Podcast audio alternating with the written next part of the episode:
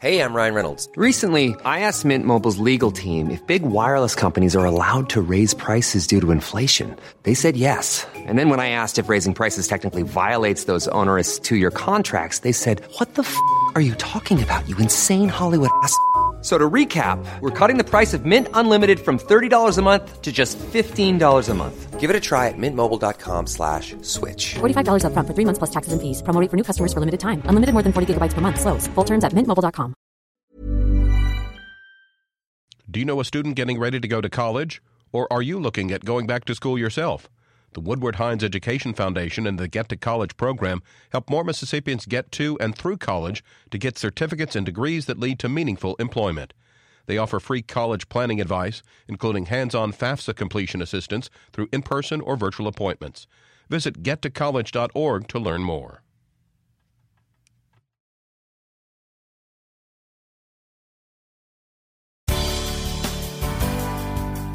Good morning. It's 8:30 on Monday, July 17th. I'm Desare Frazier. This is Mississippi Edition on MPB Think Radio. On today's show, the Department of Justice seeks to join a lawsuit against a new state law that allegedly takes voting power away from Jackson residents. Then black farmers in the state are an aging demographic, but they carry the knowledge that could help the next generation as the climate changes. Plus, database for people convicted of misusing public funds is being developed. This is Mississippi Edition on MPB Think Radio.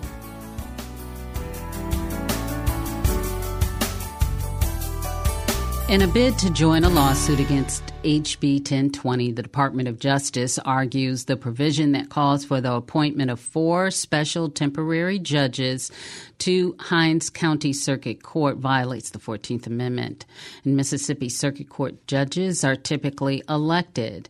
The U.S. Department of Justice wants to join the lawsuit against Mississippi's House Bill 1020, which was signed into law.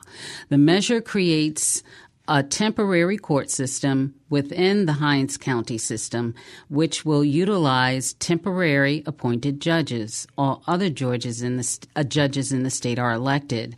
Our Will Stribling speaks with Nsombi Lambright Haynes, president of the Jackson branch of the NAACP.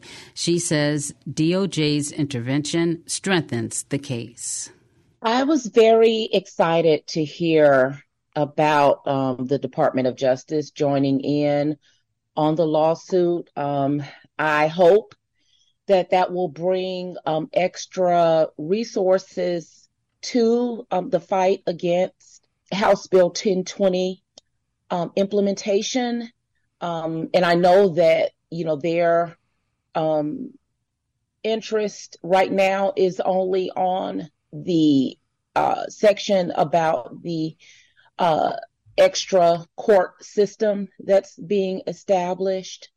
Um, you know, however, our um, fight is against the um, entire bill. I'm excited um, that they're joining the case.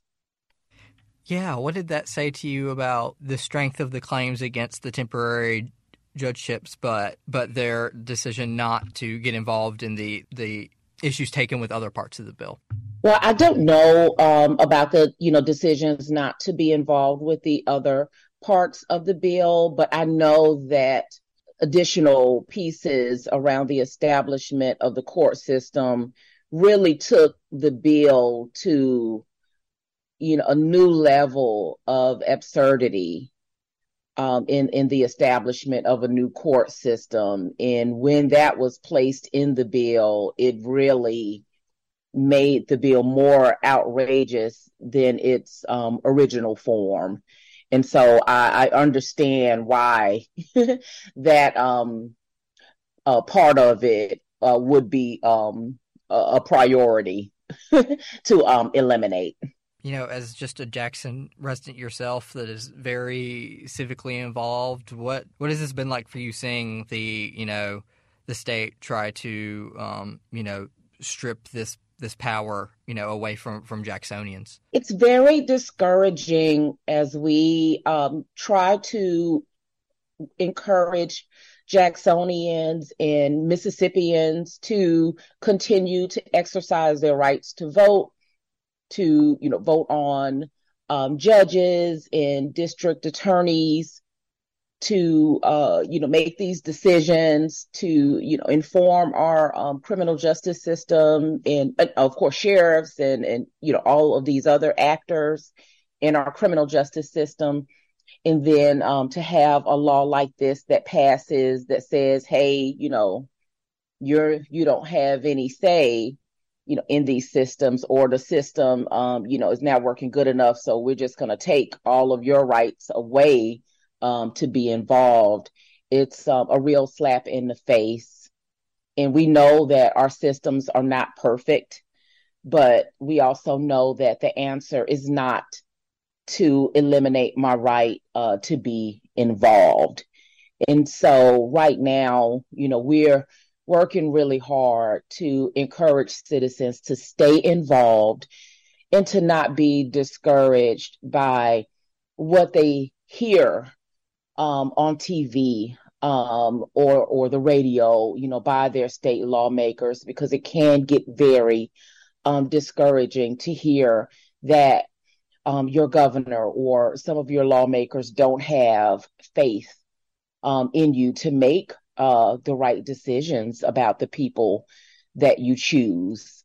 Um, but we're trying to really encourage people to stay active, to stay involved, and to continue um, to pay attention to these decisions and to continue to stay active. The authors of HB 1020 and the Senate bill counterpart point it was a vehicle for tackling issues in Jackson that, that no one denies exist. You know, an overburdened court, court system and a rise in, in violent crime your perspective, what do real solutions to these issues look like that do not, you know, in in turn strip away, you know, the the autonomy of of Jackson residents to you know to, to self governance and being involved in the efforts to make their city better. Yeah, well, the the real solutions come from Jacksonians, number one, and um, they come from um, people who live in Jackson, working hand in hand um, with the people that we elected to make decisions for us. Um, we have um, a Jackson delegation that we sent to uh, the state capitol to work on our behalf on state legislation. And, you know, we also elected a mayor and um, council members and leaders at the uh, county level to also make decisions. And so, even though uh, they don't work together well all the time. We still um, elected them from each of our wards uh, to make those uh, decisions. And so that's what we have to do. And when they don't work well together, um, we then have the responsibility to work in our neighborhoods to come up with plans to submit to them um, and then to hold them accountable to working um, in our favor. Coming up, black farmers are aging, but carry knowledge that could help future generations through climate change. This is Mississippi Edition on MPB Think Radio. MPB Think Radio. Whatever your taste news, music, storytelling, or how to shows. Whatever your city Natchez, Jackson, Tupelo, Cleveland. However you want radio, smart speaker, smartphone app. MPB Think Radio. What are the cool kids wearing nowadays? A bucket hat and fanny pack. I meant to say a belt bag. That's the 21st century name for it. You can get this MPB branded swag package by making a one time $60 contribution. You'll also receive a year of PBS Passport to stream new and classic shows. A mix of current and classic. That's Mississippi Public Broadcasting. Make a contribution today at MPBOnline.org.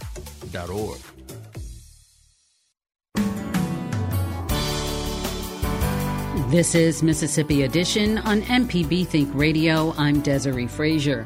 Throughout the U.S., black farmers make up a very small and aging portion of the farming population.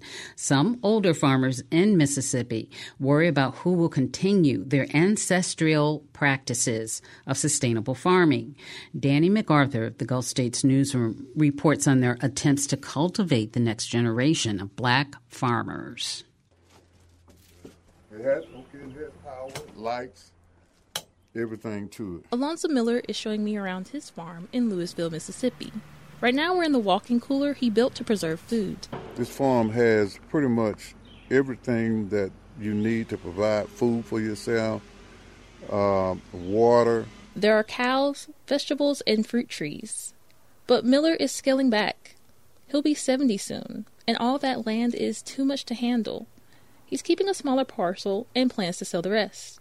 Miller is a fourth generation farmer. His family taught him how to preserve the soil and provide the land whatever it needs to be self sustaining. He wants to pass on this knowledge, but he worries that it will end with him. His children aren't farmers. And that, for us older farmers, to not have our sons and daughters involved in that, it's a hurting thing. Black farmers in Mississippi, like Miller, are an aging demographic and they have all of this ancestral knowledge that could help the next generation figure out how to keep growing as the climate changes. These older farmers, they're basically libraries. They teach us how it used to be here, how people used to live in community, and that's what we're trying to build. That's Teresa Irving Springs. Her farm is about six miles away from Miller's home. She and her husband are actively working to bridge that gap between elderly farmers and the next generation. On Juneteenth, they welcomed family, friends, and supporters to their farm in McCool, Mississippi. She took my frog! It's my frog now! It's not your frog! They're in the early stages of opening a training center that will pass on sustainable practices from older black farmers to younger ones. A lot of times I apologize to young people because I think we're leaving them a wounded world. Irving Springs says she realized the importance of passing down this ancestral knowledge of sustainable farming through her own experience. The Springs were new farmers when they started several years ago. Miller and the local farming cooperative guided them. But Irving Springs says she noticed that she and her husband were among the youngest in that group. We thought to ourselves, if we're the youngest, you know, and we're in our 50s, well, we're going to be in trouble if we don't harness or get this knowledge so we can pass it on. According to a survey from the National Young Farmers Coalition, the vast majority of young farmers are first generation producers. That means they don't have older family members to guide them. These are mostly people like me who um, didn't grow up in a farming family. That's Carolina Mueller.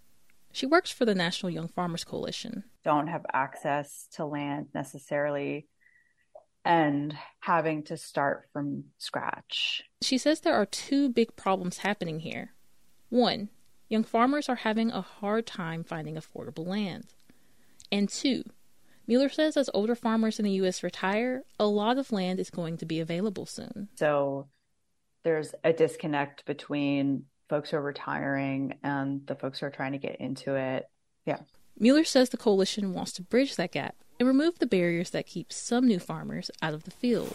Doing some fishing earlier.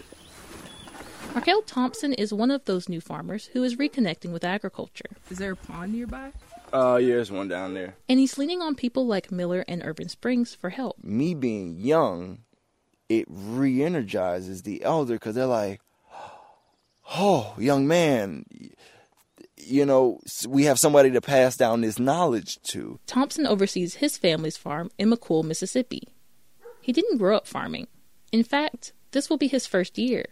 But his grandfather was born here. He left, though, and moved to Chicago, had my mother, and I was just raised in the inner city. Thompson's interest in farming sparked years ago. First, he tried growing things in pots in his apartment. Then he tried out a community garden, but it wasn't enough.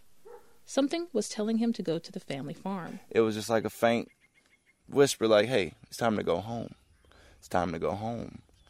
And my grandfather ended up calling me in the hospital. Said, Markel, I need you to come home. I'm sick. Caring for his grandfather made Thompson want to grow organic food and help his elders. Now, he's preparing his first pasture for planting. He's excited for it. He oversees more than 100 acres. Often, he'll spend hours just exploring. It's partly fun, but also practical. I was back there searching for a well that's supposed to be just open somewhere, and I need to find that before I fall in there. That would be terrible. Thompson just bought the building that will be his future home. He's going to live at the top of the hill looking out over his new farm. For the Gulf States Newsroom, I'm Danny MacArthur. The Gulf States Newsroom is a partnership between Mississippi Public Broadcasting and public radio stations in Alabama and Louisiana. Ahead, a registry is being created for people who wrongfully spend or embezzle tax dollars. This is Mississippi Edition on MPB Think Radio. What can you do with the MPB radio app? Listen live, hear local news, view the schedule, make a contribution, listen to shows on demand, and interact with social media. Get the app for your smartphone now.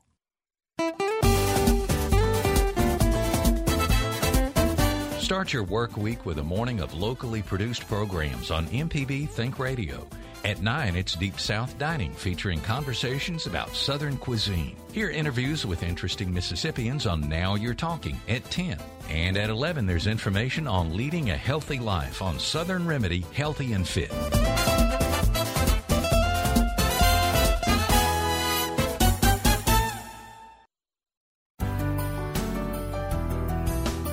This is Mississippi Edition on MPB Think Radio. I'm Desare Frazier.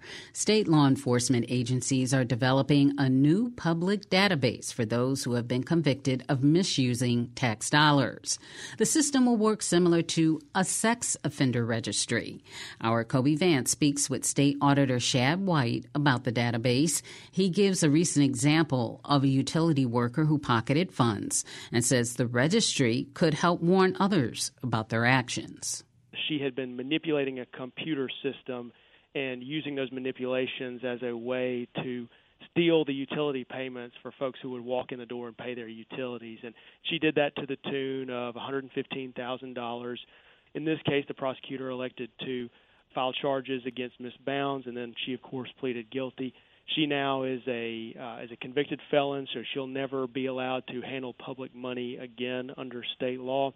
And, and then the broader question of what this means for corruption and theft of public funds in Mississippi. Every time we have a case like this, and this is this is a good mid-sized case for us, I would say, north of $100,000. We hope that it sends a message to anybody else out there who is stealing public funds that we're watching, and that eventually we will be able to figure out what you're doing. We're going to catch you, and and you will be held accountable. I think that repeatedly sending that message has led to some good results. So my office has recovered more money in the last five years, the time I've been in office, than in any other five year period in the history of the auditor's office. But we also know that we're never going to be able to stop every instance of fraud or misspending. So what we hope is that doing our jobs and doing our jobs well routinely and then telling the taxpayers about it over time creates a deterrent to prevent people from stealing in the first place. I know you mentioned that this is this case has ended in a felony conviction, right. and they will not be able to hold uh, deal with public money any longer. But I wanted to also talk about Senate Bill 2420. This is going to create that registry of people who have misused public funds. Yep. Can you tell us a little bit about what this could look like? That bill is an important bill that then became a law, and what it does is create a public facing website that shows folks the names uh, and identities of the people who have stolen their money. As best I understand in that legislation, the statute requires the website to go live in 2024. That website is going to be maintained outside my office. My understanding is that that website is going to be maintained likely by DPS or the Department of Corrections. And so they're the ones with access to all this information about all the people that get sentenced around the state. And then uh, they'll take that information, they'll post it online, and so someone like Miss Bounds, who pleaded guilty today, will be on that website. That's going to be an important resource because if she goes to apply for another job where she's hoping to handle public funds and she's hoping that the person who's hiring her or interviewing her that doesn't know about her felony conviction, this website's going to give a place for that employer to go so that they can see if this person's been convicted of a felony involving public funds so it's it's a good resource. It's a good piece of uh, information for employers, but also for the public. I think it's important because it again is another way to send the message that there are real consequences if you steal public funds. You're going to be on this website, and and hopefully that's a, again another disincentive that pushes people away from stealing in the first place. Whenever this system goes live, I think it has pretty obvious implications for jobs that are employed by the state or by local municipalities. But could this also mean something for businesses that take on public funded grants or things of that nature? Mm.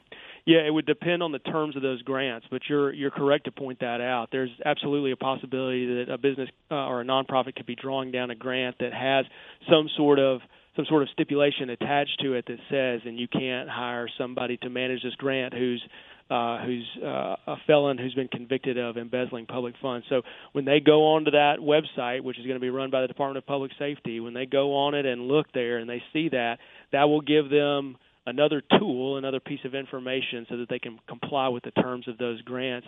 On the whole, for that reason and, and the other reasons we discussed, I think that this this registry is going to be an important thing for employers to know about, whether you're a public employer or, or you're a nonprofit who's pulling down grants or a private entity that's pulling down grants, uh, because uh, when you when you accept a grant like that, or when you're running a government office, you're expected to know the rules.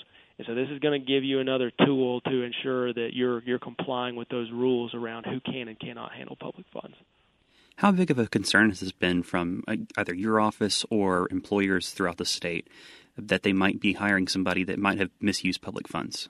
It's very difficult to know how widespread it is, but we know it happens, and I'll give you a very specific example. When I was not state auditor, so when my predecessor was in office, there's a principal of a school in West Mississippi who was uh, investigated for stealing public property. And ultimately, this person pleaded guilty uh, to stealing public property, tens of thousands of dollars worth, and then several months later moved to a new county and then became a high ranking school district official in that other county.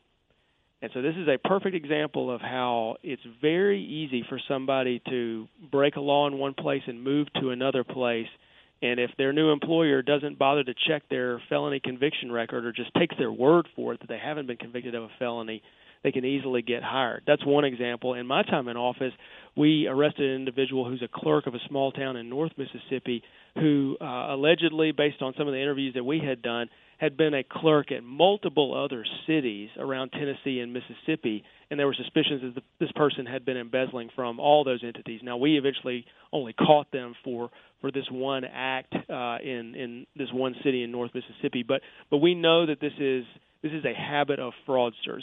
It's to take money that doesn't belong to them. Uh, and then at some point move on to try to do it again to somebody who doesn't know their track record. So this could potentially be a tool to retroactively look back and say, "Hey, that person was employed by me. I'm going to need to look further into them." Correct. That's absolutely right. it's another good tool for any of those employers who have those kinds of questions. Have we seen any other states do something similar to this? You know, there are other registries. So the most famous is the sex offender registry, obviously. But I I do not know of another state who has created a registry specifically focused on people who steal public funds. And frankly, that's a that's a good point about how Mississippi is innovating in a good way. Uh, now that this has happened, I hope that Senator England, who was the champion of this bill and did an incredible job getting it done, I hope that his efforts will be rewarded uh, when other states call on him and say, "Hey, how can we get something like this done in in Tennessee or California or Illinois?" Because I, I think it's a strong piece of legislation that became law, and um, and they should be they should be calling Senator England and asking how they can get it done in their states. If someone is put on this registry, let's say it's earlier in their career, do you think is there any way that they can come off the registry, or is it permanent? Yes, there is a way that can come off the registry, and, and that's described in the legislation. I believe there are terms in there like five years after you finish your prison sentence or five years after you repay the funds, you're eligible to come off of the registry. So it is not a permanent registry. Somebody can turn their life around many years later if they if they do right by the taxpayers. Uh, but it does put folks on notice that hey, this this is a person who uh, certainly in the short run, you need to be aware that they're a felon and they don't need to be handling public funds. Shad White is Mississippi state auditor. This has been Mississippi Edition on MPB Think Radio.